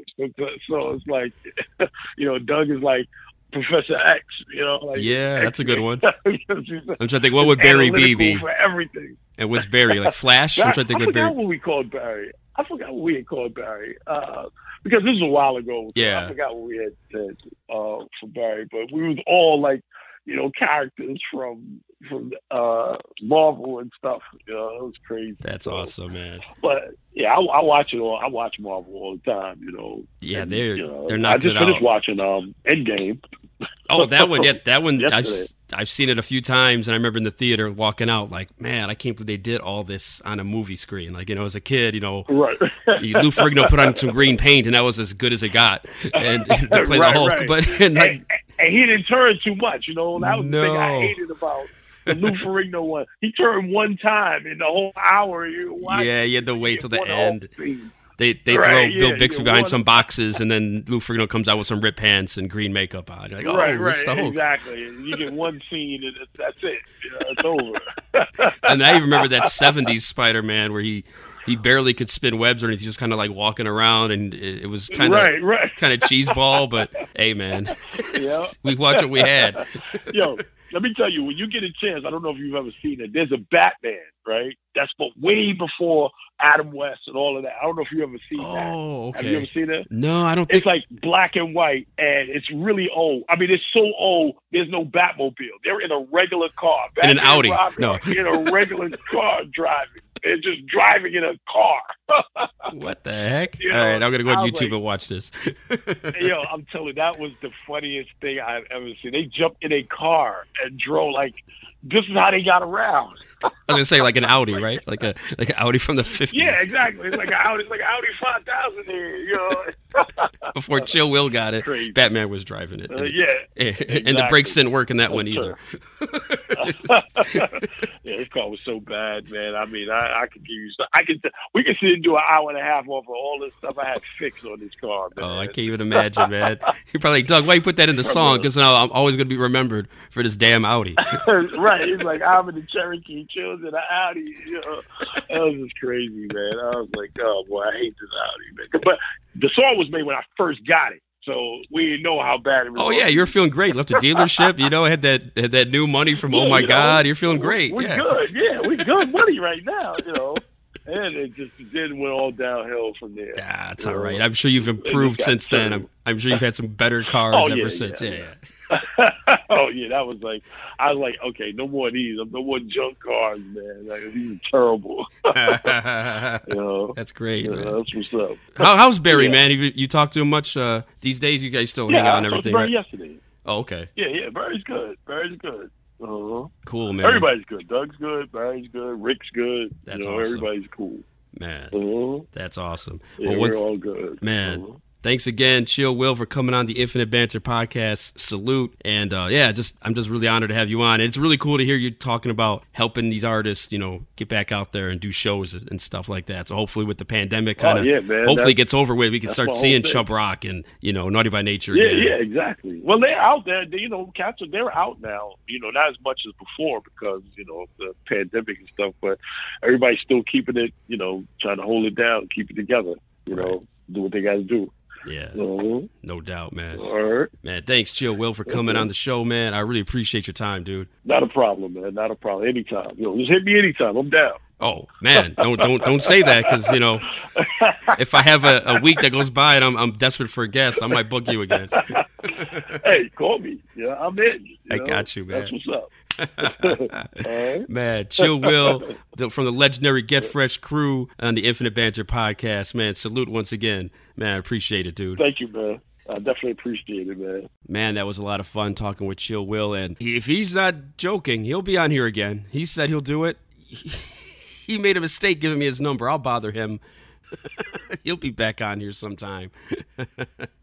oh, man. Yeah, we, we had to clown the Audi a bit. You know, I'm trying to think back of uh, some old cars I had. The first car I ever had was a Chevy Camaro. It was an 84, which sounds like, man, that's a pretty good first car. Well, I mean, it was it was tore up and it had a lot of problems. And I remember putting a lot of money into it, got it fixed. Didn't last long because I had an accident with it. And then after that, I had a car called a Chevy Celebrity. Just the car sounded cool, but it didn't look very cool. I mean, that thing was so bad. I had to roll the window down to open the door because it didn't open from the inside. So I had to like put my arm out and open the latch to get out. In the summertime, it was fine. The window was down already. But in the winter, man, it's brutal. You try to make sure no women are watching you as I was uh, opening that door. Ah, ah, the good old days. So I definitely never had an Audi. I'm not on Chill Will's level, but I definitely had some cars that had some problems.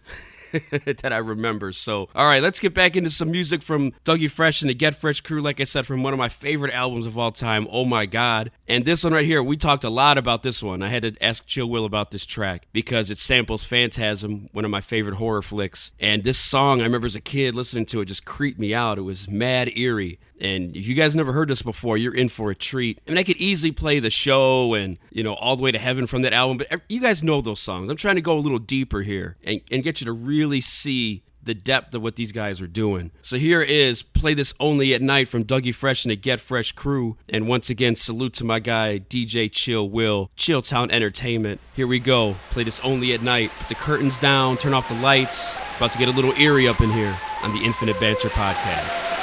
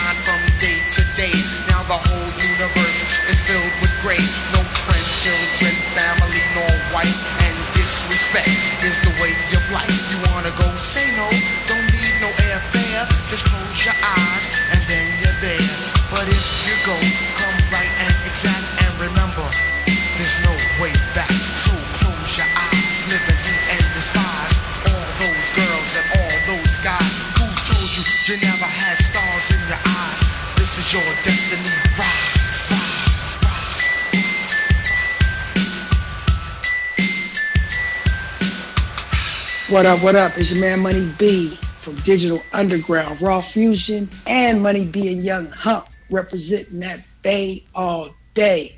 And of course, I cool out and I'm rocking with Infinite Banter, if you didn't know. Boom.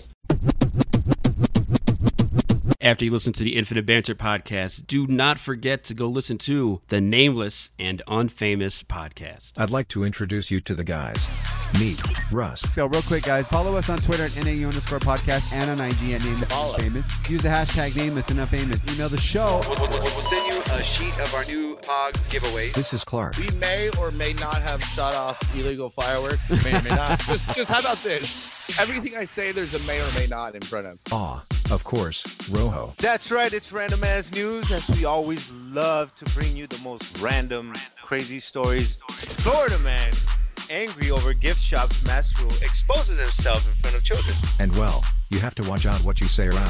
ADM. Okay, I'll just have you guys know this has 5% alcohol in it, okay? Russell, it might have 5% alcohol, but you are 100% bitch. What's your What's my name?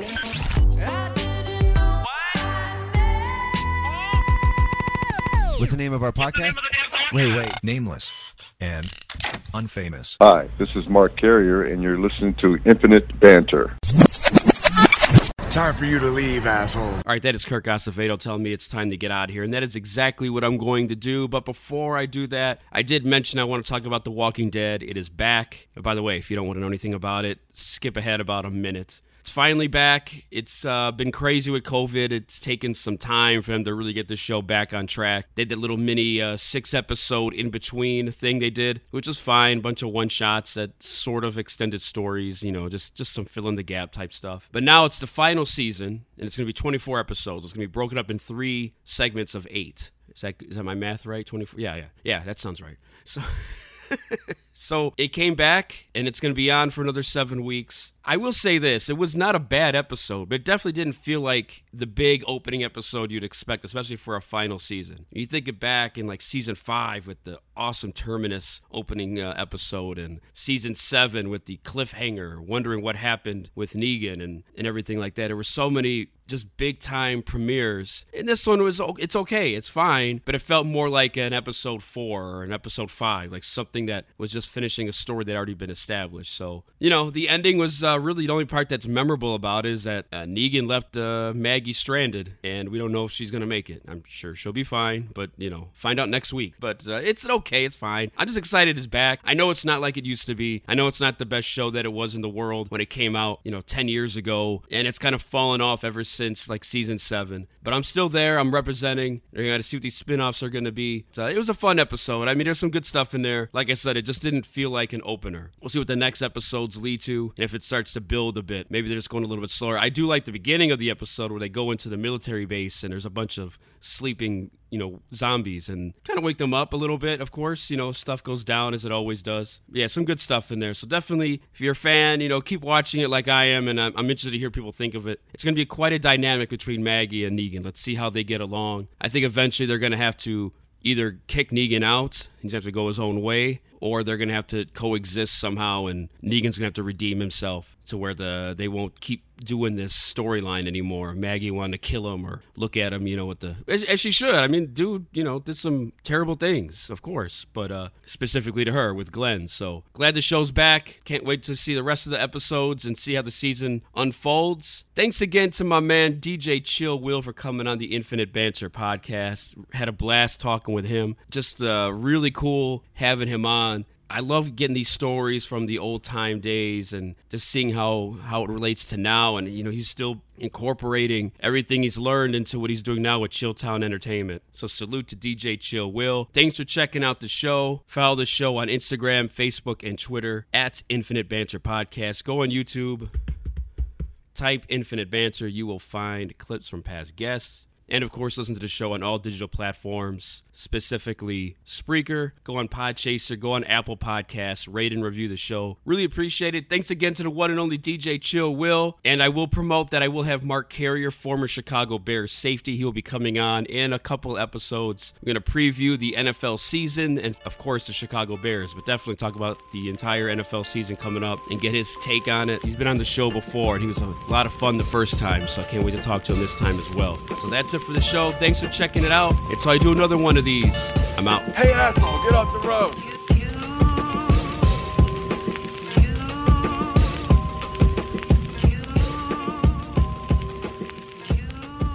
Being on the Infinite Banter with my man Mark has been a pleasure.